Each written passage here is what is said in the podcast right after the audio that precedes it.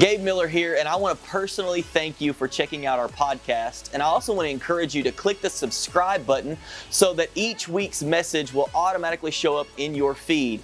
Another great way to stay connected with us is on our website at yourimpactchurch.com and on all of our social media outlets at Your Impact Church. I hope this message today encourages you, inspires you, and challenges you. Let's jump into the message. Well, good morning, church. Come on, are you glad to be here today? Yeah. We are excited that this afternoon into the evening, we're going to get to hang out. Just want to let you know 4 p.m., the fall party uh, is going to be there in Powderly. And um, you've had the address, you've seen the address. Uh, it'll probably go out one more time today. But uh, we would love to see you there. This is, this is a time where we have no agenda. Um, other than we're going to have some inflatables out there for the kids, lots of food, bring a side dish, bring a lawn chair. Uh, there's going to be a bonfire, hayride if you want to participate in that. Uh, just going to be a lot of fun, and it's an opportunity that we set aside every year uh, just for our church family to gather together and uh, get to know some people and just have a good time together. So uh, we'd love to see you. That starts at 4 o'clock this afternoon, so we'd love to see you there. And before we get into uh, James chapter 3 in just a moment, as all of you are aware, um, the last couple of days have been kind of crazy. And uh, it was uh, one of those moments where um, some of you, and I, and I don't know where all of you are at in the room, but some of you may have been directly affected. Some of you may be indirectly affected. I know um, when the storms came through, uh, we were out driving around after everything had passed, and we're just kind of blown away at uh, what we were seeing as we were driving around um, and how people were seriously affected with houses just completely demolished, people trying to collect their, you know, valuable things and find everything that they could.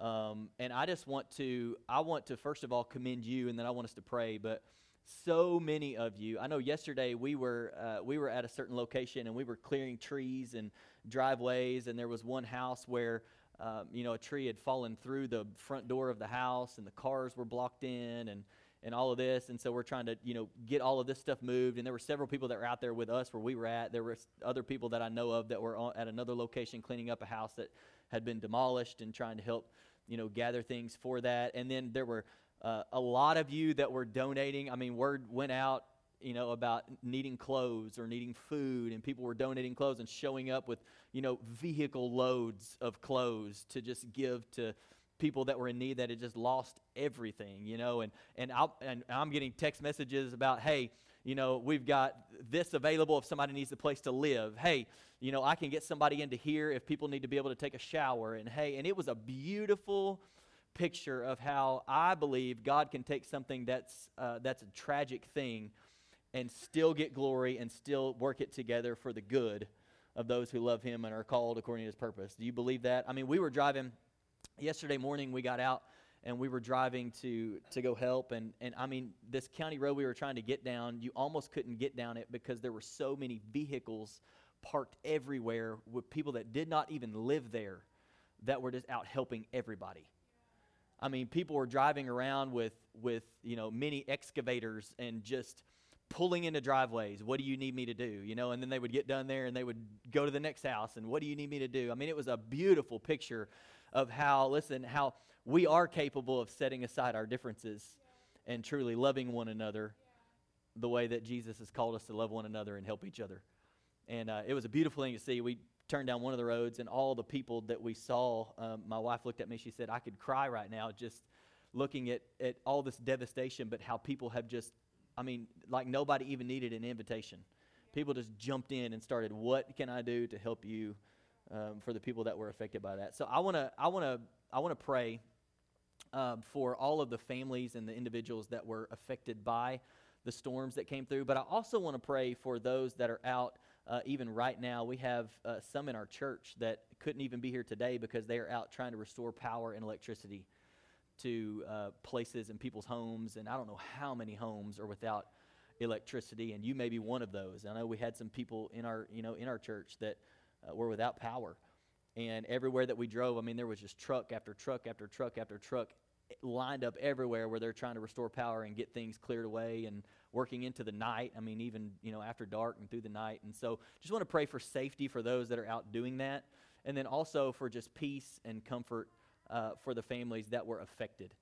Um, there are some you know families that you may even know that they just lost it all and and it's almost like man we're, we're starting over and where do we i can't imagine the weight of that um, the the feeling of being overwhelmed by everything's gone.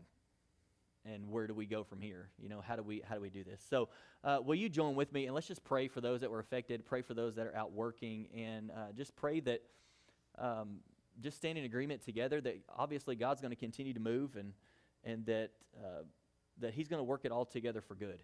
So, Lord, right now we thank you so much that we can trust you. And Lord, we lift up these families, these individuals, these parents and kids and uh, extended family members that were affected directly by this. And Lord, maybe those that lost everything in this storm. Uh, God, I just pray for your peace and your comfort. Lord, we know that your word says that uh, you comfort us, and we can take the comfort that we receive from you and we can use it to comfort other people. And that I pray that we'd be people that comfort those around us. God, we thank you for, even in the midst of, of disaster, this beautiful picture of how a community and really what the church should be like, of how uh, we just we come together and we help one another and we set aside, you know, uh, what we have to do to, to be a part of what you need us to do in this moment and in this situation. So, God, I thank you for the ability and the opportunity to do that. We just lift up all of the uh, electric companies that are all over the place over the last couple of days and even today, restoring power. Pray that you would keep them safe. And uh, Lord, we know that in all things, um, we want you to get glory. And so we may not see it now, but Lord, help us to be able to see it with, with your eyes. And as we jump in and help and, and uh, continue to be a part of what you're doing to restore and bring peace and bring hope to those that were affected, God, help us to be a part of it in Jesus' name. Come on, and everybody said, Amen. Amen. All right, so we're in a series going through the book of James, and we've been through James chapter 1 and James chapter 2. And really, we're learning, um, I believe, what Christian maturity looks like. What does it look like to follow Jesus and to be a mature Christian as we follow Jesus and as we live, you know, our faith out here, uh, here on the earth? And today we're jumping into James chapter 3 together, and I want to start in the first five verses. And uh, we'll go through this and learn something today that we can apply. Come on, how many of you know from James chapter 1? It's not what you know that matters, it's what you do with what you know that matters. And so we have to be people that apply the Word of God. So here we go, jumping in, James chapter 3, starting in verse 1. He says, Dear brothers and sisters, not many of you should become teachers in the church, for we who teach will be judged more strictly. Indeed, we all make many mistakes, for if we could control our tongues, we'd be perfect and could also control ourselves in every other way. We can make a large horse go wherever we want by means of a small bit in its mouth, and a small rudder makes a huge ship turn wherever the pilot chooses to go. Even though the winds are strong, in the same way, the tongue is a small thing that makes grand speeches. But a tiny spark can set a great forest on fire. Um, as I was reading this, it's important, first of all, to note that two thirds of this chapter we're going to study on today is all about your tongue and my tongue.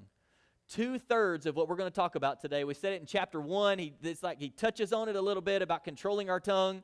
And then in chapter three, he really goes a little more in depth with the power of the things that we say in our tongues. And so uh, the Bible actually has a lot to say about what you say. The Bible has a lot to say about how we use our tongues and how we use our words and, and how they are life and death. And I want to, these, this is not an exhaustive list, but I just put together several scriptures that emphasize the power of the words that we say or the things that we speak or our tongues, our mouths. I want to start in Psalm chapter 34, verses 12 and 13. Does anyone want to live a life that is long and prosperous? To which we would all say, well, sure. I would love to live that. And look at what he says. Then keep your tongue from speaking evil and your lips from telling lies. Proverbs 12, 18. Some people make cutting remarks, but the words of the wise bring healing. Proverbs 15:4 Gentle words are a tree of life, a deceitful tongue crushes the spirit. Proverbs 18:21, many of us are familiar with this. The tongue can bring death or life. Those who love to talk will reap the consequences. Matthew 12, 36 and 37. And I tell you this, you must give uh, you must give an account on judgment day for every idle word you speak. The words you say will either acquit you or condemn you. Luke 6:45 A person a good person produces good things from the treasury of a good heart and an evil person produces evil things from the treasury of an evil heart. What you say flows from what is in your heart. Ephesians 4:29 Don't use foul or abusive language. Let everything, somebody say everything. Let everything you say be good and helpful so that your words will be an encouragement to those who hear them. Can we just pause there for a minute and let me ask you how are you doing with that? Let everything let everything that you say be good and helpful. Why? So that your words, the things that you say, will be an encouragement to those who hear them.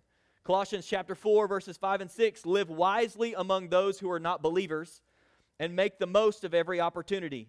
Let your conversation be gracious and attractive so that you will have the right response for everyone. In James 1:26, we looked at it a couple of weeks ago, but we'll read it again. If you claim to be religious but don't control your tongue, you are fooling yourself, and your religion is worthless. How many of you today would be willing to say that and willing to admit that you have said some things that you regretted saying. Come on, anybody. Can we just all participate today? Let me see your hands. Everybody look around the room. All right, let me ask you another question. How many of you on your way to church today? You would be willing to admit that you said some things and you used your, your tongue to say some things that you now regret as you're sitting in church. Come on, anybody want to be honest about that one? Yes. We struggle with this. We struggle with this.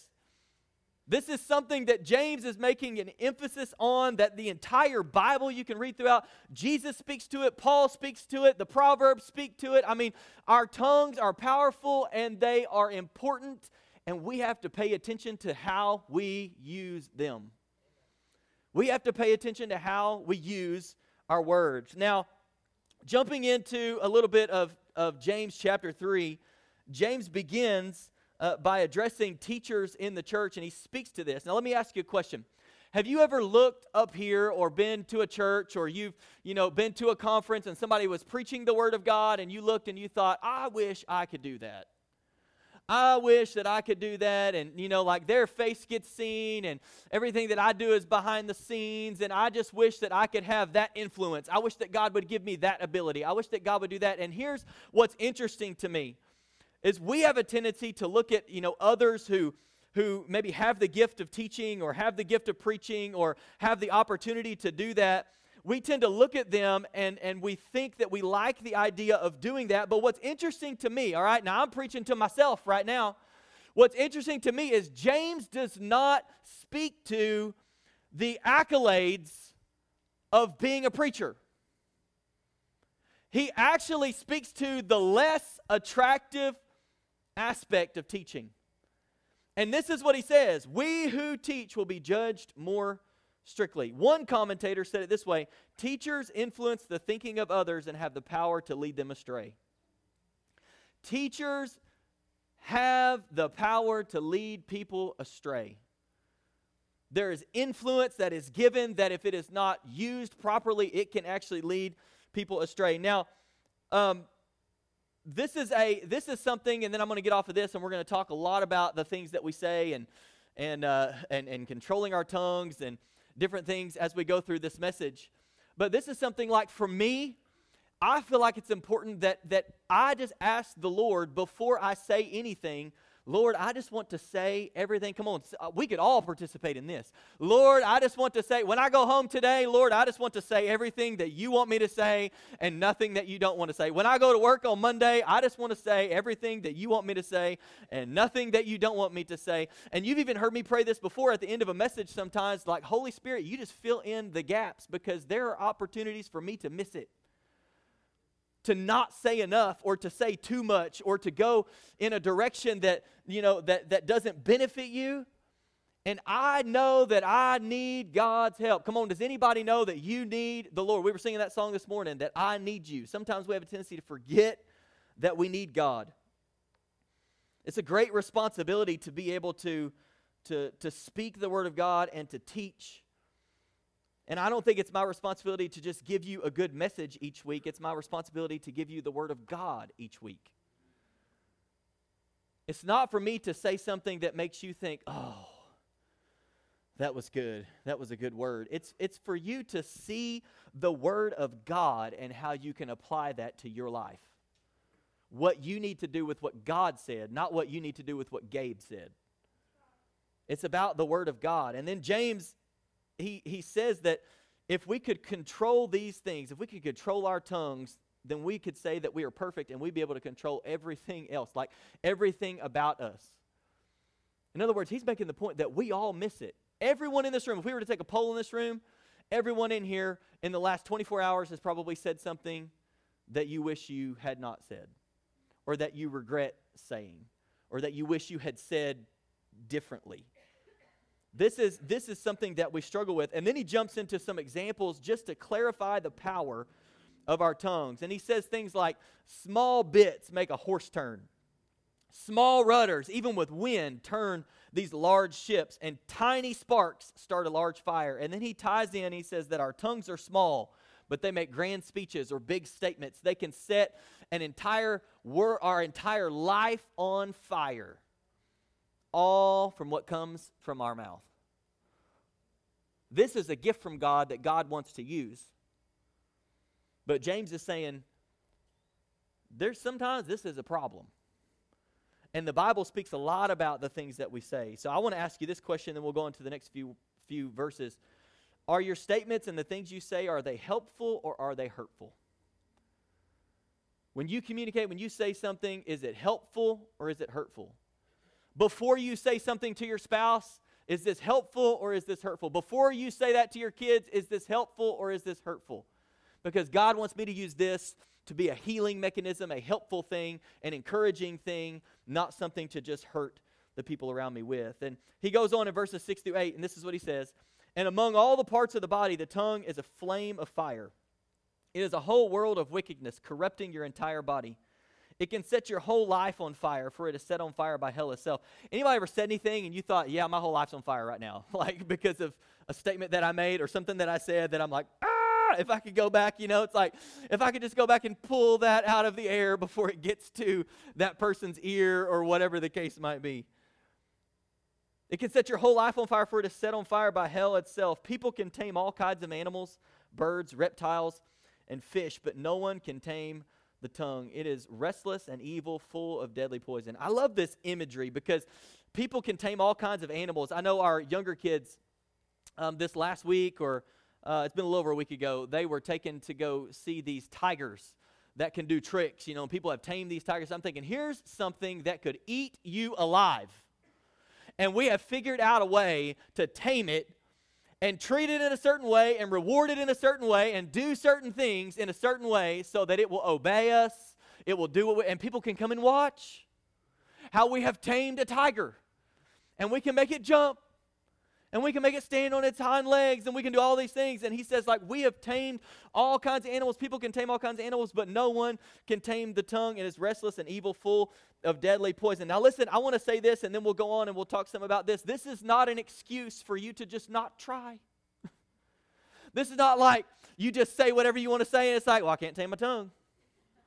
You know the tongue is is untamable you know? This is not an excuse for you to just say whatever you want James is just making a point that, hey, this is a thing. This is a thing. Like it's a gift from God, but it's a thing that can that can speak death into people's lives, speak death into your situation if you don't pay attention to how you're using it. The enemy would love nothing more than to get a hold of your tongue and your words. He would love nothing more than for you to begin to speak in the way that he speaks. You think about when Jesus and the disciples are there, and Peter has just declared that you are the Messiah, the Son of God. And then Jesus starts to talk about his death and what he's about to go through. And Peter basically rebukes Jesus for talking that way. And Jesus looks at him and says, Get behind me, Satan. Like what you're the like the way you're thinking and what you're saying right now, you don't have in mind the things of God.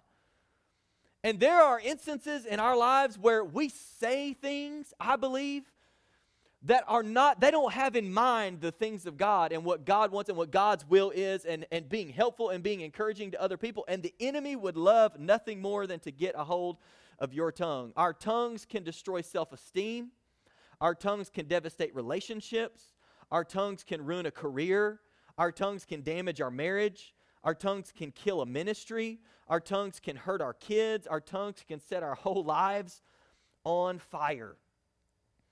And the reality is that we don't have the power on our own to tame our tongues. Um, we talked about how we've all said things that we've regretted. Anybody ever done something like this? You said something that you shouldn't have said, and you started it off with this. You said, I probably shouldn't say this, but. It was like the Holy Spirit was speaking through you in that, those first five or six words, and then he and then he's like he just left you.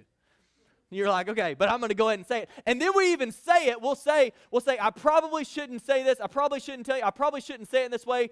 But, and then we'll make the statement, and then we'll end it like this. I probably shouldn't have said that. I know I probably shouldn't have said that, but I, can I can I submit to you? Okay, I love you. Can I submit to you why we do things like that? Because we want to feel better. I probably shouldn't say this, but I feel like if I say this to you, maybe I will feel better on the back end of this than I do right now. So I probably shouldn't make this statement, and it's probably going to be something that I regret at some point, but I'm going to go ahead and say it, and then I'm going to end it with, oh, I probably should. And here's what you know and what I know you didn't feel any better about the situation whenever you did that. When that was over, it did not help anything in that situation. In fact, sometimes it even makes it worse. But we do things like this all the time. Well, I, I probably shouldn't say this, but I'm going to go ahead and say it. Our words, our tongues, our mouths are powerful. So powerful. And I think that we tend to do things like this, use our words in the wrong way, and, and even speak death over our situations or other people's situations more than we probably care to admit. I love how one person put it. He said, The only successful tongue tamer is God. The only successful tongue tamer is God. You try to tame your own tongue, and at some point, if you're not submitting your tongue to God every single day and probably multiple times a day, and before you have that conversation, and before you get home, and before you do that, like the only successful tongue tamer is God. And whatever is inside of you will eventually come out of you. Whatever is inside of you will eventually come out of you. Well, how do you know that? Well, here's how I know that because that's what Jesus said. Jesus said, Out of the heart, the mouth speaks. So, whatever is coming out of your mouth is a reflection of what has built up in your heart. And God wants to use our mouths and the words we say to help people, to love people, to heal people, to give life to people, and even ourselves. And maybe we even need to search our hearts today to see if the words that we're speaking are loving and healing and life giving. And so, what do we do? I mean, if, if James says, like, we can tame all kinds of animals, but we can't tame the tongue, and we know that that God is the only successful tongue tamer, then what do we need to do? Here's just a couple of practical things that I think we need to do. I think we need to submit our tongues to God. I know I mentioned this a little bit already, but like every day, like every hour. Lord, I, like I want the things that I say to bring glory to you, to be helpful to people, to be encouraging to people, and not to hurt not to devastate, not to not to break apart relationships or whatever the case might be. And then here's the second thing. I think we need to fill ourselves up with scripture and we need to be filled with the Holy Spirit every day. I mean, like we need to like I'm filling myself up with scripture. I'm putting that in my heart. I'm I'm full of the Holy Spirit, like the Holy Spirit's living on side of me, and I'm just I'm I'm full of the Holy Spirit and I'm submitting my tongue to God so that everything that I say can be life-giving that comes out of my mouth. He goes on in verses 9 through 12. He says, Sometimes, still speaking of the tongue, says, Sometimes it, the tongue, praises our Lord and Father, and sometimes it curses those who have been made in the image of God. And so blessing and cursing come pouring out of the same mouth. Surely, brothers and sisters, this is not right. Does a spring of water bubble up, bubble out with both fresh water and bitter water? Does a fig tree produce olives? or a grapevine produce figs? No, and you can't draw fresh water from a salty spring. As I was reading just these few verses, this thought came to my mind, and I want to just pose this question to you. You ever come to church before? And don't look at the person next to you. You ever come to church before and you were praising and you were worshiping and you were amening or whatever, and then you got in the car and you were gossiping about somebody on the way home or on the way to the Mexican restaurant? Come on, somebody. If you were here a few weeks ago, you'll get that. I mean, you were on your way to go eat lunch and you were and you were talking bad about somebody. You were talking negatively about somebody right after you had just come. You ever you ever done this? You ever spoken in faith in one moment and then in the next moment you were speaking in unbelief? And somewhere along the way, you were speaking in faith here, and that's what was coming out of your mouth, and it was life giving. And somewhere along the way, maybe in the same day, maybe in the same 15 minutes, you were then speaking in unbelief and speaking in doubt about the same situation. And James is making the point. He says, he says, this should not be the case. It, like, you're praising God and then you're cursing people who were made in the image of God. And he's, it's like this picture in my mind. I hear it this way. He's like, something's off. Something's off.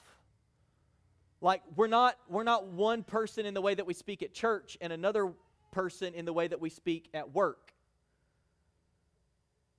It's like like something something's off and he he even goes in and he starts talking about you know, like fig trees can't produce olives, and grapevines can't produce figs, and fresh water can't come from salty water, and a spring of water does not bubble up with both bitter and fresh water. In other words, like everything is coming from inside of you. So if this is happening, then there has to be some kind of pollution inside of you. There has to be something going on with your heart because if out of the heart the mouth speaks, and, and in one moment we're praising God, and in another moment we're cursing the people that were made in God's image, or we're speaking negatively, and, or we're speaking in faith, and then we're speaking in doubt, or we're saying one thing and then we're saying another thing, and it's not lining up. There's something going on inside of us.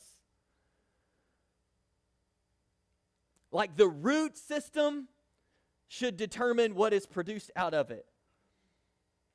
And I think that our heart is the root system. Here's the point I think that that James might be getting at is when things are happening like this, your mouth has become polluted, your heart has become polluted, and I believe it does go back to the verse that we quoted a minute ago that it's what's in our hearts that always comes out of our mouths in the things that we say. I like this comparison that someone made. They said it this way Our air and water become polluted when they include contaminants. It doesn't matter if a poisonous contaminant comprises only a small percentage of the whole. If you breathe polluted air or drink polluted water, you can become seriously ill or die. Here's, here's what I think happens to a lot of us it's just a little bit. It's just a little bit of something that gets in our heart. And then it's just a little bit more and then we allow just a little bit more. And it doesn't feel like it's a big deal, but we allow a little bit more and a little bit more. And before we know it, the things that are coming out of our mouths are reflecting what we have allowed over time to settle in our heart. So now the bitterness that has gotten in here, it's coming out here. Now the, the, the, the lack of faith that has gotten in here is coming out here. Now the frustration that has gotten in here is coming out here because out of the heart the mouth speaks. So it's not necessarily that we have to focus so much on the things that we say. I believe that we do need to focus on the things that we say, but if you're saying things that are contrary to God's word or what he would want you to say or that are not life-giving, maybe we need to in, we need to take inventory of what's going on in our heart. And we need to ask the Lord, what's, what's going on in me right now? that's causing these things to come out of my What's going on in me that's causing me to lash out like this? What's going on inside of me that's causing me to speak death over every situation, even myself? And we say things like, well, this is just a story of my life. What's going on in here? Well, it's just always, I'm, I can not ever get ahead. I'm always behind. I never can do it right. What, what's, what's going on in here that's causing those things to come out in the way that you speak? The way that you speak about yourself. I heard somebody said that this way one time. They challenged, challenged a, a group of people, and I would challenge you to do this today that with your friends or your spouse or with your kids, and they said, whenever you see somebody in your life or you hear somebody in your life that is speaking negatively about themselves or speaking death over themselves or their situation, to look at them. And if it's your spouse, you look at them and you say, Don't, don't talk about my wife that way. If it's a friend and you hear them and they're speaking death over their situation and death over themselves, and you're like, don't, uh, nah, don't talk, no, don't talk about my friend that way. Don't talk about somebody who's made in the image of God like that. And I think that we are dealing with issues in our bodies that are a fruit of the things that we have said, which is a fruit of the things that we have allowed in our heart. And what we have allowed in our heart is coming out in the words that we speak, and we're speaking death and negative over every situation and everything, and we're making these statements, and it's affecting everything in us. We've got to submit our tongue. We've got to pay attention to what we're allowing in our heart. We've got to pay attention to what we're allowing in our heart. If criticism is what comes out of my mouth, then the content of my heart needs to be addressed. If gossip is what is coming out of my mouth, the content of my heart needs to be addressed. If harsh words or you fill in the blank is what's coming out of my mouth, then what's in my heart needs to be addressed. And I think that we tend to be too careless with what we allow in our hearts. And probably more than I care to admit, and probably more than, than you care to admit, we have said things or treated people in certain ways, and then we have, then we have thought, this is something going on. What is going on inside of me? And a lot of times we will, we will say things and lash out and act certain ways and do certain things until we get to the point to where it's like, okay, everybody else isn't the problem. Maybe there's something going on inside of me. Maybe I'm speaking this way because there's something going on inside of me. Maybe I can only see this way because there's something going on inside of me. And then he goes on the next few verses, verses 13 through 16. He says, If you are wise and understand God's ways, prove it by living an honorable life doing good works with the humility that comes from wisdom. But if you are bitterly jealous and there is selfish ambition in your heart, don't cover up the truth with boasting and lying. For jealousy and selfishness are not God's kind of wisdom. Such things are earthly, unspiritual, and demonic. For wherever there is jealousy and selfish ambition, there you will find disorder and evil of every kind. You ever had somebody tell you something and your response to them was, prove it? Like they said something to you, you're like, prove it.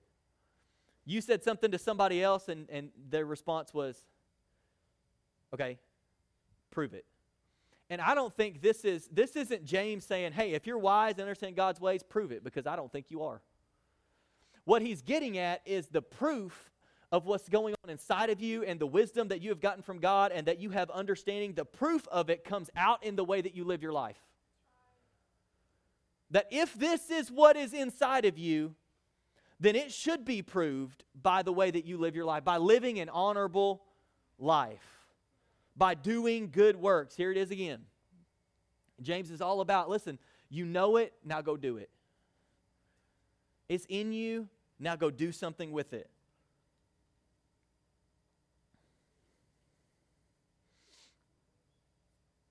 I love that James he says that wisdom produces humility. And this godly wisdom, it leads to us living an honorable life and doing good works. And we talked about these, uh, we talked about these two things a little bit in a previous message. It hadn't been that long ago, um, where he talks about jealousy and selfish ambition or selfishness and how it leads to disorder and evil. And so if we operate and we speak out of jealousy, anybody ever spoken out of jealousy, spoken out of selfish ambition like you had like I'm getting to the top and it doesn't matter who's in my way, I'm just making sure that I'm going to get to the top and you just had selfish ambition. What's interesting to me to point out here is how Jesus, you know, we talked about this last week. Jesus said, Hey, love God with all your heart, mind, soul, and strength, and love your neighbor as yourself. Paul speaks to it and he says, Hey, you need to think of others as more than you think about yourself. Like you need to outdo. Another place he says, You need to outdo yourselves in honor. You remember us talking about that? Like, I'm going to outdo you, I'm going to honor you more than you can honor me. It's all about thinking of others more than we think about ourselves. And so it makes sense to me that when we're operating out of jealousy and selfishness, that it would bring disorder and it would bring evil of every kind, and that our, our motives would get skewed in that. Because our focus is on jealousy and selfish ambition, means it's about me. It's not about you, it's about me. It's about what I can get. It's about what I need. It's about where I'm going. But look at look at what wisdom brings. The next two verses, and I want to kind of bring all this together. But the wisdom from above is first of all pure. It is also peace loving, gentle at all times, and willing to yield to others. It is full of mercy and the fruit of good deeds. It shows no favoritism and is always sincere. And those who are peacemakers will plant seeds of peace and reap a harvest of righteousness. So look at this. Back in verse 16, James tells us that jealousy and selfish ambition is where you'll find disorder and evil. But in verse 17, we see that wisdom is what leads to peace and gentleness and willingness to yield to others and mercy, no favoritism, sincerity, good deeds, all of these things. And back in chapter 1, James lets us know that if we need wisdom, so he's talking about wisdom in chapter 3, that this is what wisdom looks like, this is what wisdom produces. And if you go back to chapter 1, you'll remember that, hey, he, he said, if any of you lacks wisdom, ask our generous God and he will give it to you. So God wants to give you wisdom so that this can be what wisdom looks like in your life. That you're not operating and speaking out of and living your life out of jealousy and selfish ambition. It's not about you. It's now about what God wants to do in you and through you, which is always going to be thinking of others, loving the people around you. You ever spoken or made a decision out of jealousy or selfishness and saw that, man, that, that produced peace? You ever been operating in jealousy or selfishness and you were like, man, that is producing so much gentleness? I mean, I like peace loving, yes. Caring about others. You know, did it produce mercy? Of, and I'm you know, I'm being facetious, I'm being sarcastic, but obviously it didn't. Because when it's jealousy and selfishness, it's about me. It's not about me thinking about you, I'm thinking about me. And so it's going to produce the opposite of what God wants to produce in my life. A lot of times it when we live that way it produces strife, it produces disorder, confusion, wrong motives, evil intentions, all of those things like that. But you ever truly sought wisdom from God? You ever just really like, and this is something I think that we need to do every day. It's like, God, give me your wisdom today because I don't know what my day has in store for me, but I know you do because you see the end from the beginning. And so I know that you know what's coming today. And so I need your wisdom right now so that I can enter into what's coming today so that I can have wisdom in the moment whenever this thing happens or whenever that hits me or whenever that phone call comes in or whenever this conversation happens or whatever the case is. You ever been seeking wisdom? Here's what, here's what you'll notice about wisdom. When, when, you, when you spoke and made decisions from wisdom, did it cause disorder? When you spoke and made decisions that were based on godly wisdom and you had sought God for wisdom, did, like, was there evil intention and, and, and wrong motives behind any of that? Probably not. But when you when you spoke and made decisions from wisdom, you probably experienced more peace. When you spoke and made decisions from wisdom, you were probably more merciful. When you spoke and you, you were operating in godly wisdom, you were probably more gentle in situations. When you spoke and made decisions from godly wisdom, it probably produced good deeds in your life. It probably led you to do something good for somebody else. It probably led you to see a need and meet a need. It probably led you to love your neighbor It probably led you to love God because it's godly wisdom. And a lot of us, we just need to operate in godly wisdom. I love this statement wise deeds are the proof of a wise life. Wisdom coming out of you is the proof that you have received wisdom from God.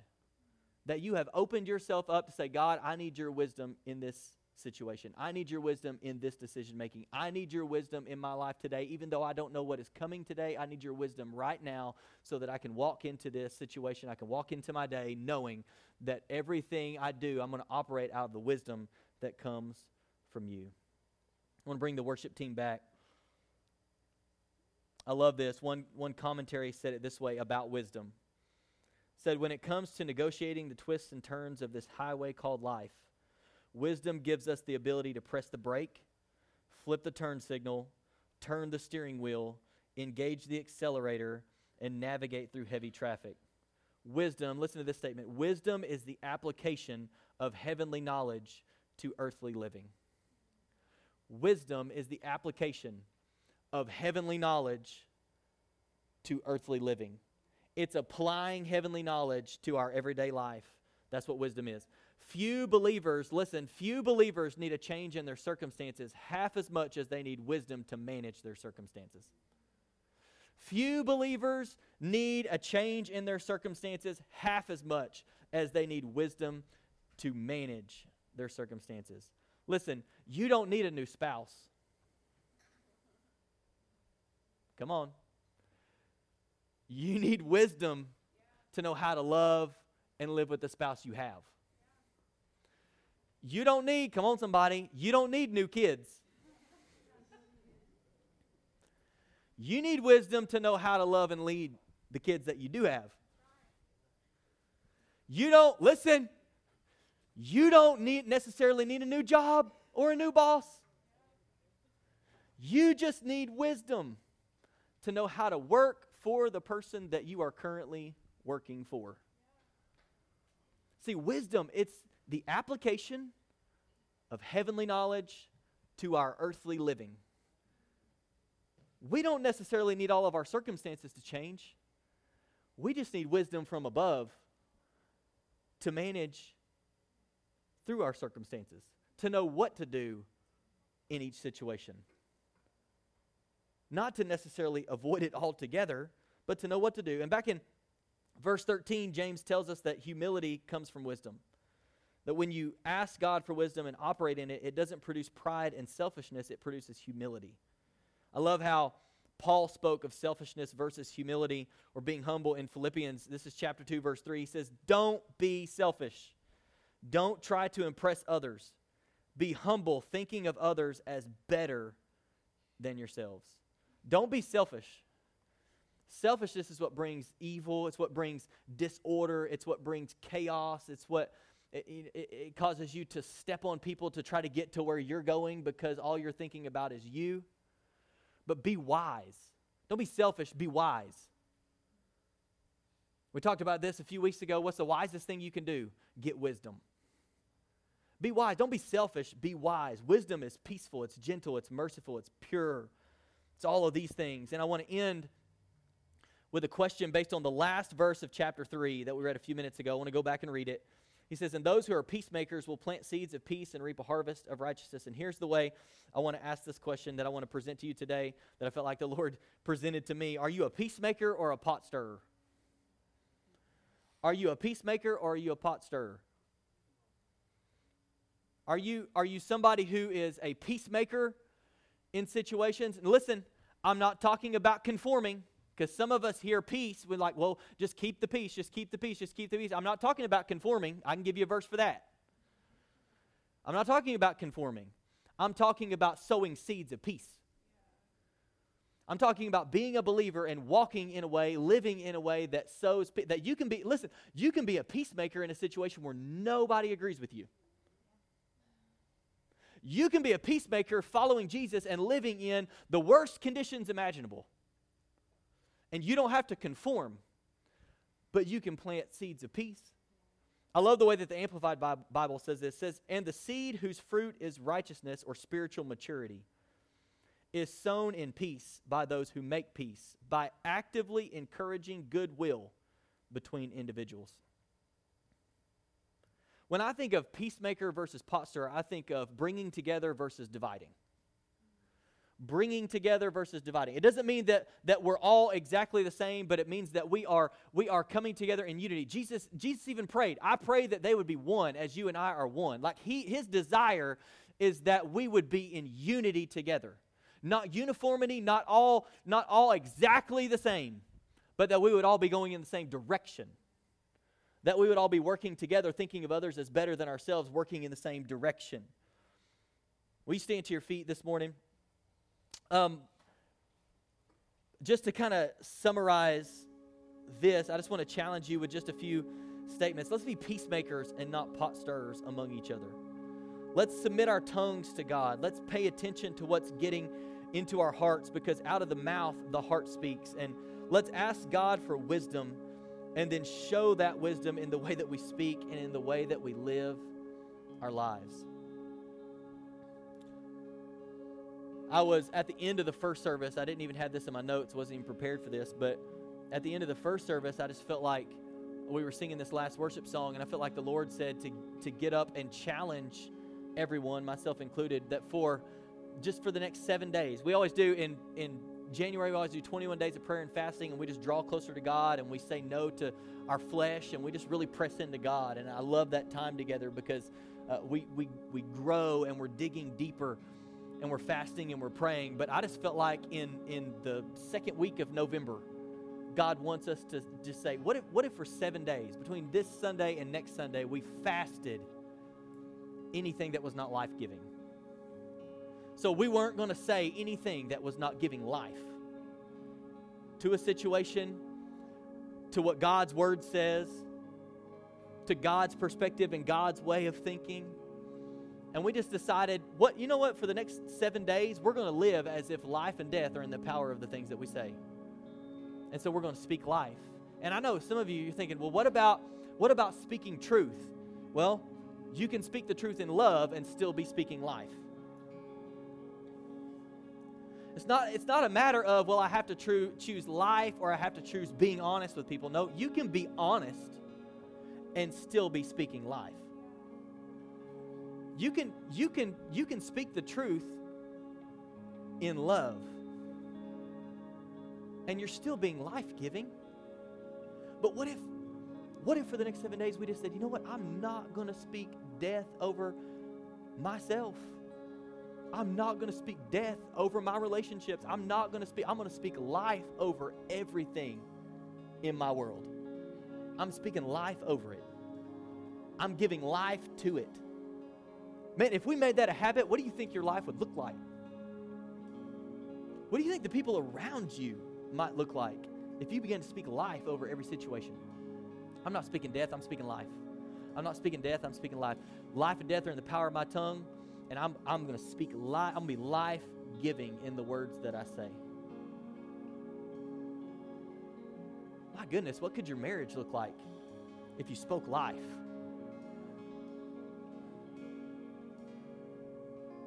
What could your kids' lives look like if you spoke life? What could your, listen, what could your career and your job look like?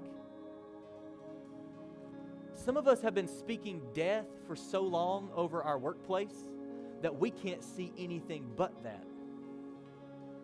And what if we began to speak life? We're just going to speak life. I don't know what's going to happen in this, but I'm going to speak life. I'm, I'm, I'm speaking life. I'm going to be life giving at my work. I'm going to be the best employee that they have ever seen in their entire life. I'm going to speak life over that situation. When I'm driving home, I'm not going to complain to myself about everything that happened today. I'm going to pray about everything that happened today, and I'm going to speak life. I'm going to pray about it, and as I'm driving home, I'm saying it's going to be different tomorrow. I'm speaking life into this situation. It's not going to be the same forever that God's up to something good. Ooh, I love that song. God's up to something good. And I'm not going I'm not going to speak death. I'm not going to add to what the enemy's already trying to do. I'm going to speak life. To speak life. Will you bow your heads and close your eyes? I want to pray for you. Our prayer team, if you're on the prayer team, you can go ahead and come down, make your way this way. we're going to sing one final song. And if you need prayer for anything in your life, we want you to come down and, and allow us to pray for you and speak life into you. Agree with you. Pray about something that maybe you're walking through or that you're dealing with. But before we do that, I want to pray over you. And I just want to I just want you right where you are, just heads bowed and eyes closed, and just ask the Lord. Maybe there's maybe there's one thing that you know today that God's saying, I want to work that out in you. Will you, will you give me that area of your life? Maybe for you, it's specifically the words that you say at your tongue. And, you, and, and right now, the Holy Spirit is just asking you, will you, will you submit that to me? Will you submit that to me? Sometimes we, we think that we've surrendered everything to God, but we haven't surrendered our mouths. And God, that's a gift from God that He wants to use to give life to people and spread the gospel and, and see people come to know Jesus and point people to Him, but we've got to submit it to Him. We've got to give it over to Him. So, Lord, right now, I thank you, I thank you, I thank you, I thank you for your word. Thank you for. Uh, for loving us. And God, I want to say thank you that you never give up on us because every single one of us in this room have messed this up. We've said things that we shouldn't have said. We've said things in a way that we shouldn't have said them. We've spoken death into situations when we should have been speaking life because maybe that was all we felt or that was all we can see. And God, I thank you that you are so gracious and merciful and compassionate to see us right where we are, but also to not leave us right where we are, to speak into that situation, to speak into the things that we say. And God, I just pray right now that there would be a transformative work in our in our mouths right now. God, that we would go through this next week and even beyond, and we would, we would speak life. We would speak life. We would speak truth. We would love people. God, I'm asking you to do right now what only you can do. That you would, you would plant this in our hearts, that we would not forget it, that they, it would not just be words, but God, it would be something that we know we've got to take that and we've got to go do something and put feet to it. And Lord, I pray as we sing this last song, Holy Spirit, if there's any person here today who needs prayer for anything in their life, I pray that you would draw them for prayer in Jesus' name. Amen.